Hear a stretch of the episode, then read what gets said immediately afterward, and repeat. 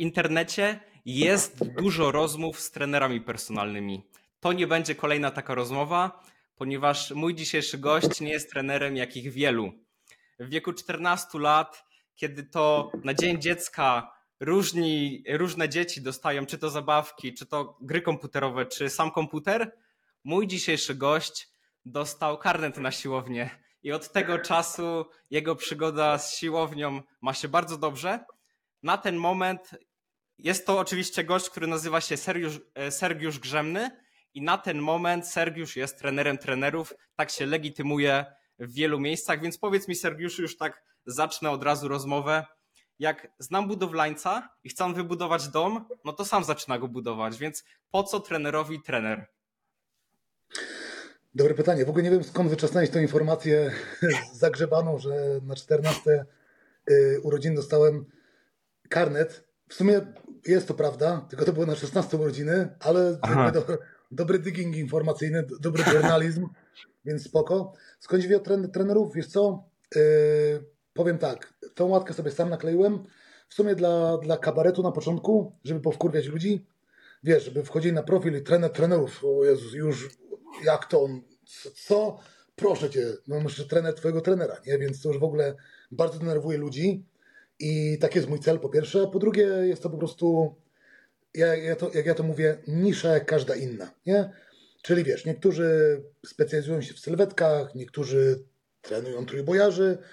Mi się akurat trafiło tak, że zawsze do mnie przychodzili trenerzy, zarówno po, wiadomo, przygotowanie jakieś, czy to atletyczne, czy to zmiana sylwetki, czy jakikolwiek trening, ale też przy okazji pomagam im w biznesie, pomagam im budować sesje z klientami, pokazuje, no jest to jedna wielka, obszerna edukacja oprócz prowadzenia, nie?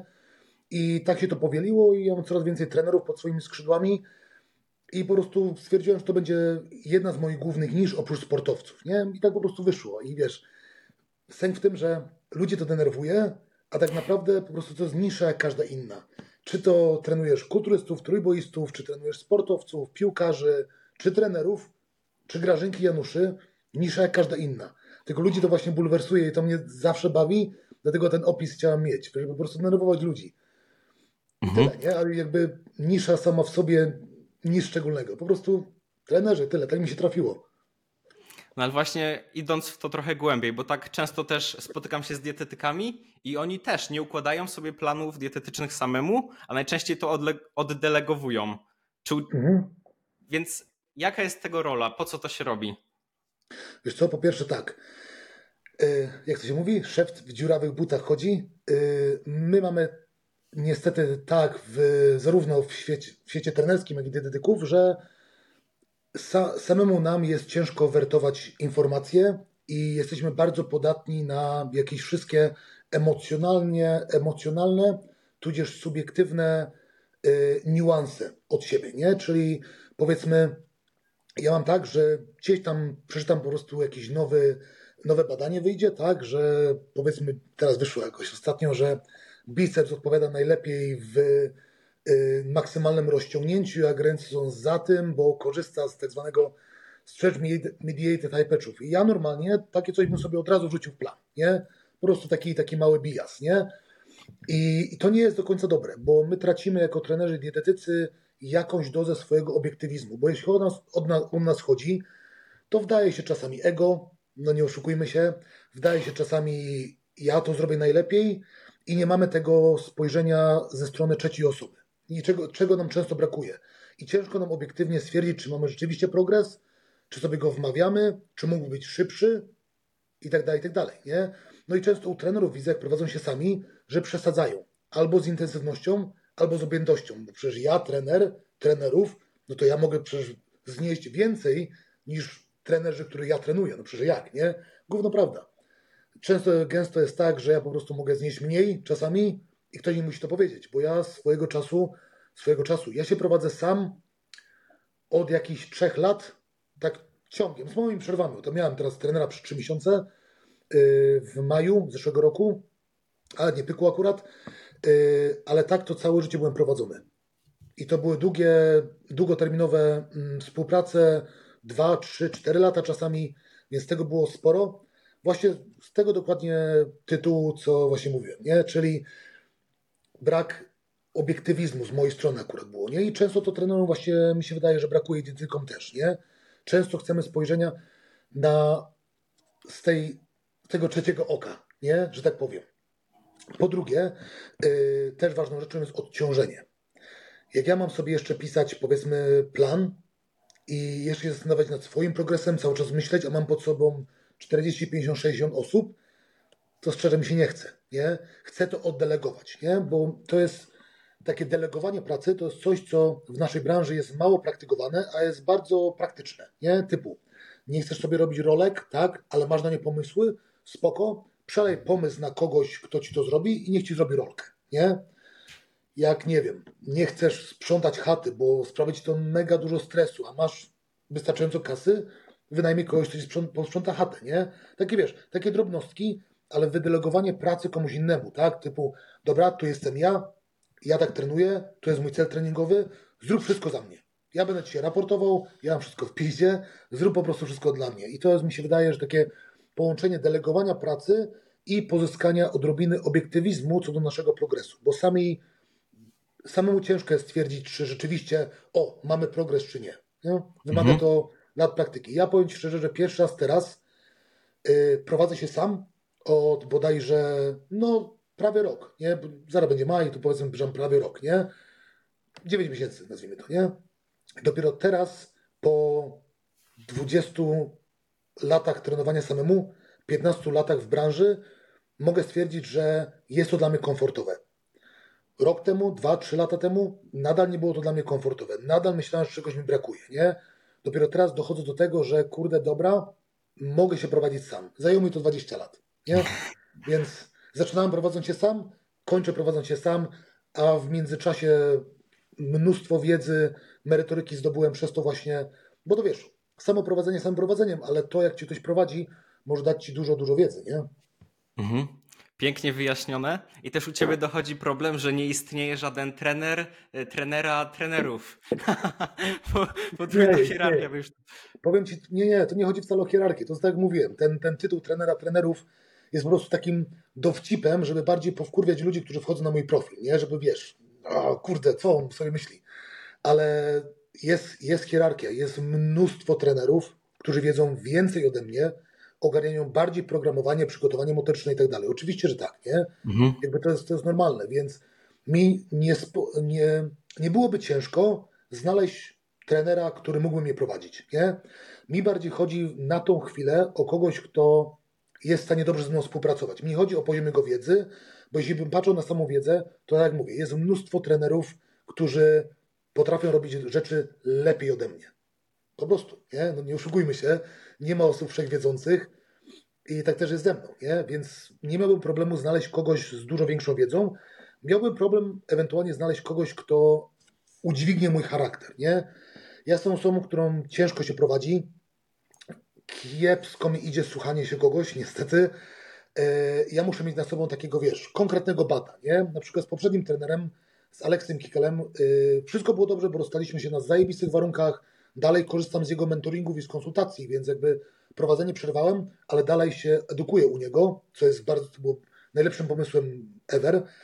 Y, to sama współpraca na nie wyszła. Mentoringi nam fajnie wychodzą, dogadujemy się raz na jakiś czas na Zoomie, ale prowadzenie nie wyszło z tego względu, że Alex mi na dużo rzeczy pozwalał, nie?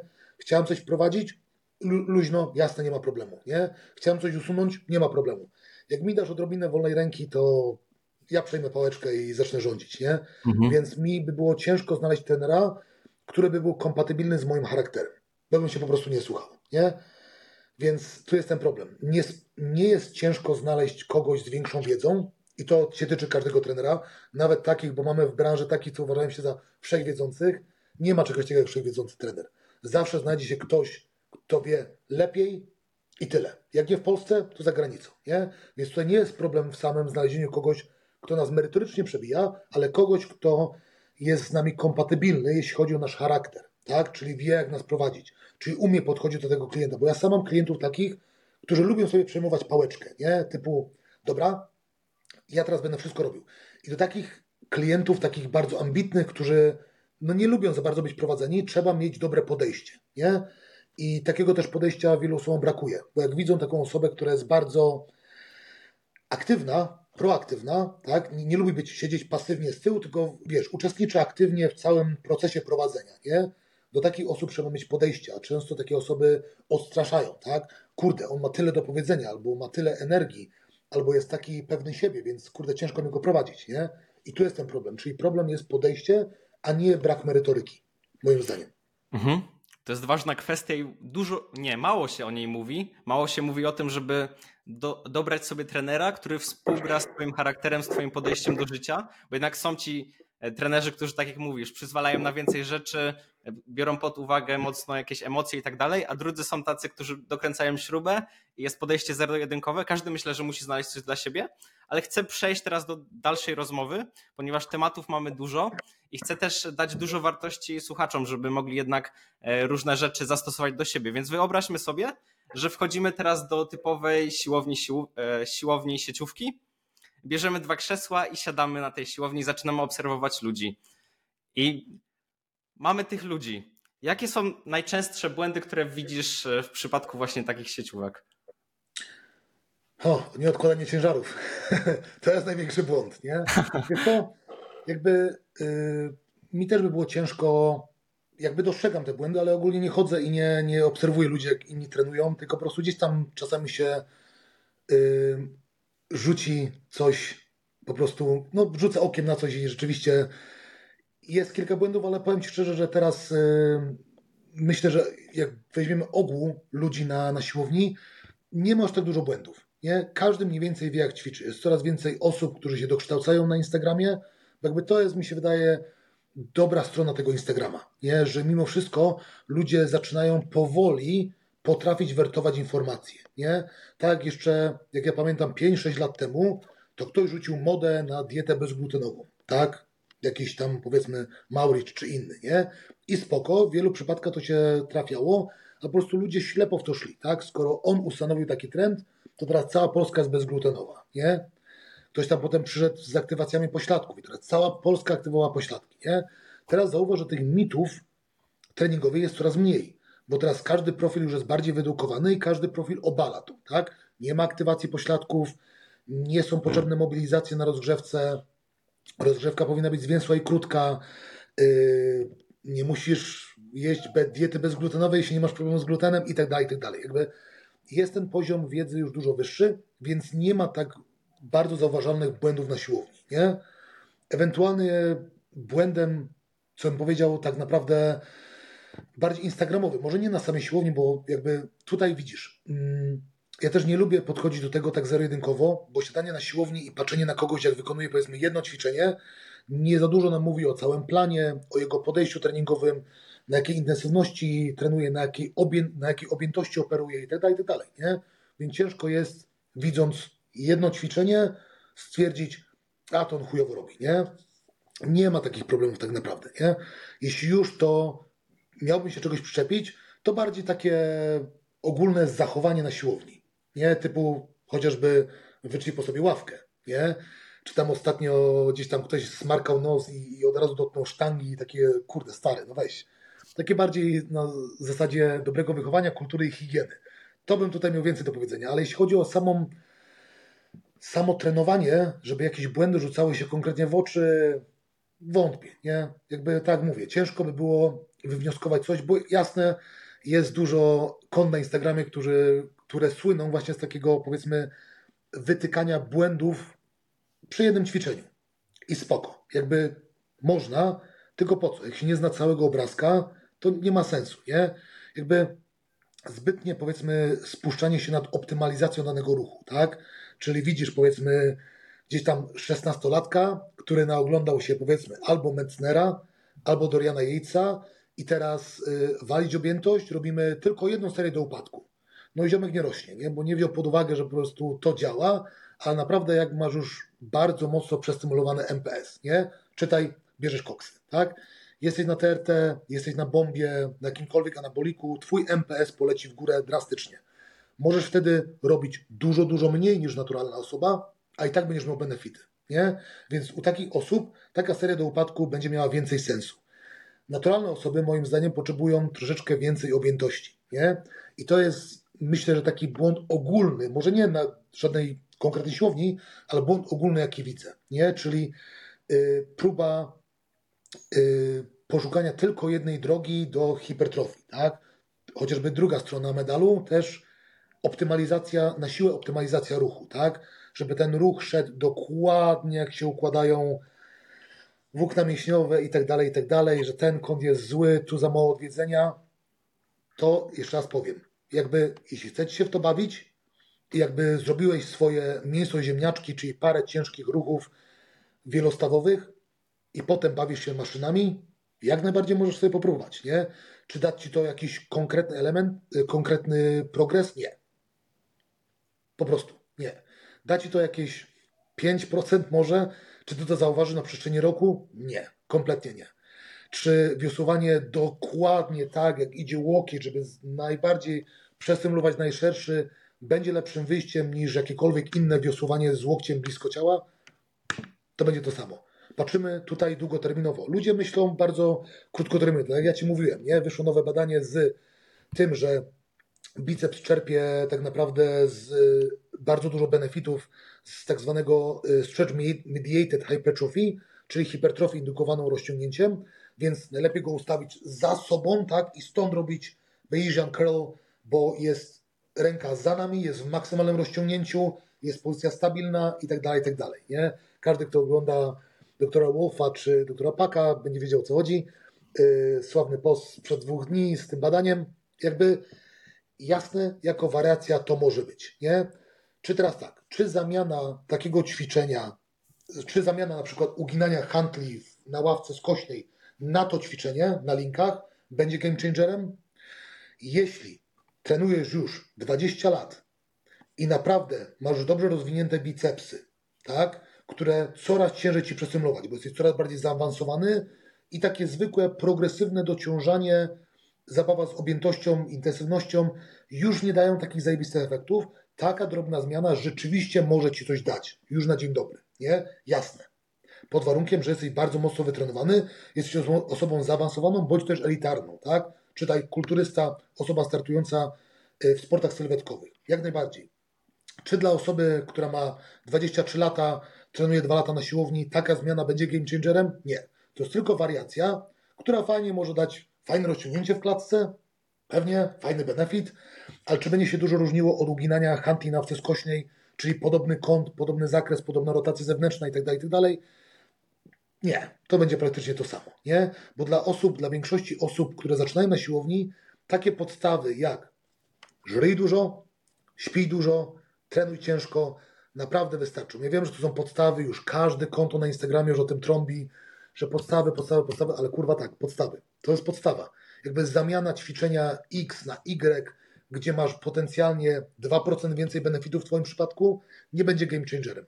Możesz mieć idealnie ułożony, optymalnie pod siebie plan, bo optymalność równa się indywidualność, a i tak i tak możesz nie mieć benefitów, nie? Bo będziesz za krótko spał, za mało jadł i za lekko trenował. A mhm. szczerze, wiara, jeśli ktoś moim zdaniem, jeśli ktoś szuka takich właśnie niuansów, które mogą mu pomóc, to jego etyka pracy się. Czytaj, trenuje za lekko. Bo nikt nie słyszałem jeszcze, by ktoś zamieniał ćwiczenie, bo by było za łatwo, albo no, to ćwiczenie nie przynosi benefitów, bo trenujesz za lekko. Każdy, kto trenuje ciężko, będzie miał benefity, niezależnie jak bardzo zniuansowane jest jego uginanie na biceps. Tyle. Po prostu. Więc to bym powiedział jako takie dwa główne błędy na siłowniach. Mhm. Mówisz tutaj, że wiele e, kont na Instagramie trąbi o tych podstawach. Ja mam z kolei odmienne wrażenie, że właśnie ci początkujący są za bardzo zalewani tymi niuansami, tymi różnymi technikami i głupieją trochę.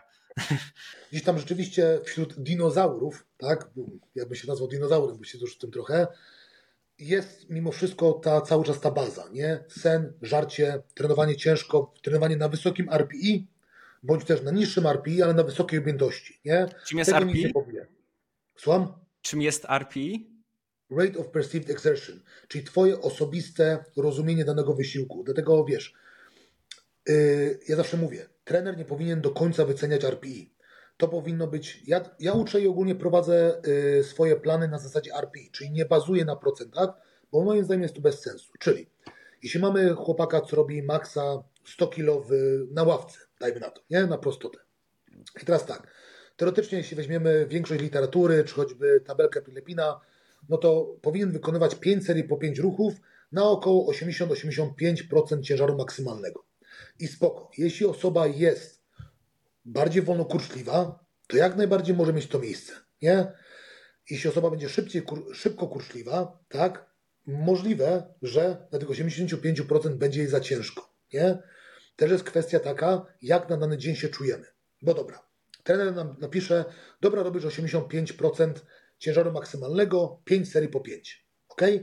Dobra, czyli w tym wypadku nasz podopieczny, hipotetyczny, musi zrobić bench press 5 na 5, czy tam nawet 3 razy 5, już nie utrudniajmy, na 75 kg. I, ale nie przez północki. Przychodzi i co ma teraz zrobić? Szarpać na siłę to 85 i ledwo zrobić i ryzykować kontuzją, tak, bo kiepski load management będzie prowadził do kontuzji, czy po prostu zredukować ciężar.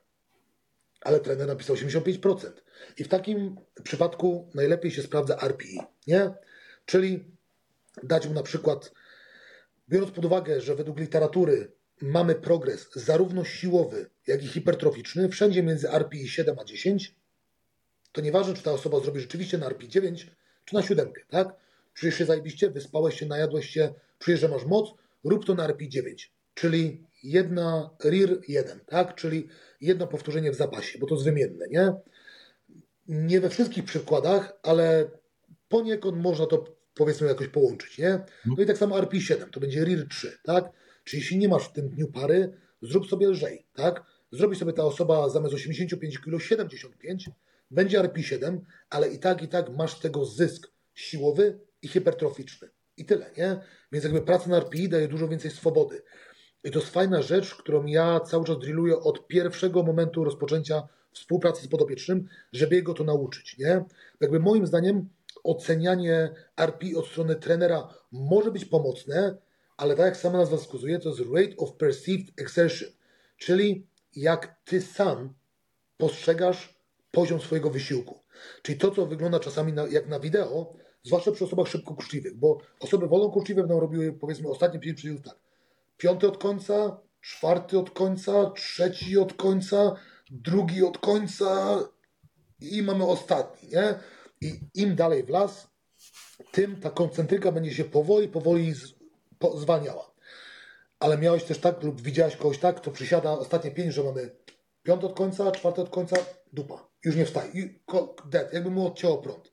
Takie osoby zazwyczaj mają przewagę y, włókien szybko kuszliwych i mają prąd odcinany szybciej. Jasne, to nie może być, nie musi być tak. Może ta osoba powalczyć, ale ta walka będzie dużo, dużo krótsza i szybciej odetnie. Takie osoby mają dużo większy potencjał siłowy, ale ich mięśnie szybciej się męczą i to prowadzi szybciej do odciny, nie? Mhm. Więc widzisz, że nie jest to takie wszystko zero-jedynkowe, ta praca na procentach i nauka RPI wymaga czasu dla podopiecznego. Bo widzisz, ja mogę ocenić RPI osoby, którą już znam co najmniej 3, 4, 5 miesięcy, nie? Jak to jest pierwsza osoba, albo jaką osobę widzę, jak często widzi się w komentarzach na Instagramie, że o, to było RPI 9. Kurde, skąd ty wiesz? Widzisz tą osobę pierwszy raz. Nie wiesz, jak jest daleko od upadku, spowolnił jej trochę ruch, ale mogłaby spokojnie albo wydymać jeszcze zero, albo kolejne trzy powtórzenia. Nie wiesz tego, bo widzisz, że po raz pierwszy. To wymaga kontekstu. Więc najlepiej powinno się oceniać RPI po, inaczej. Podopieczny powinien nam wyceniać RPI. On powinien się tego nauczyć, tak? To jest cholernie proste, tak? Bo nie oszukujmy się, RPI od 0 do 6 się nie liczy. To jest wszystko po prostu robione delikatnie, tak? Rozgrzewka może być na RPI 4, whatever, nie? Po prostu tego nikt nie liczy. Liczy się wszystko od RPI 6, 7 w górę, nie?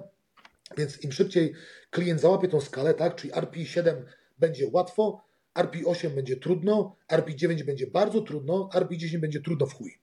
Po prostu to jest banalnie prosto do nauki. Nie? Wymaga trochę czasu i dozy autoregulacji, ale z czasem, jak ta osoba się nauczy, to dużo łatwiej jest operować na takim planie.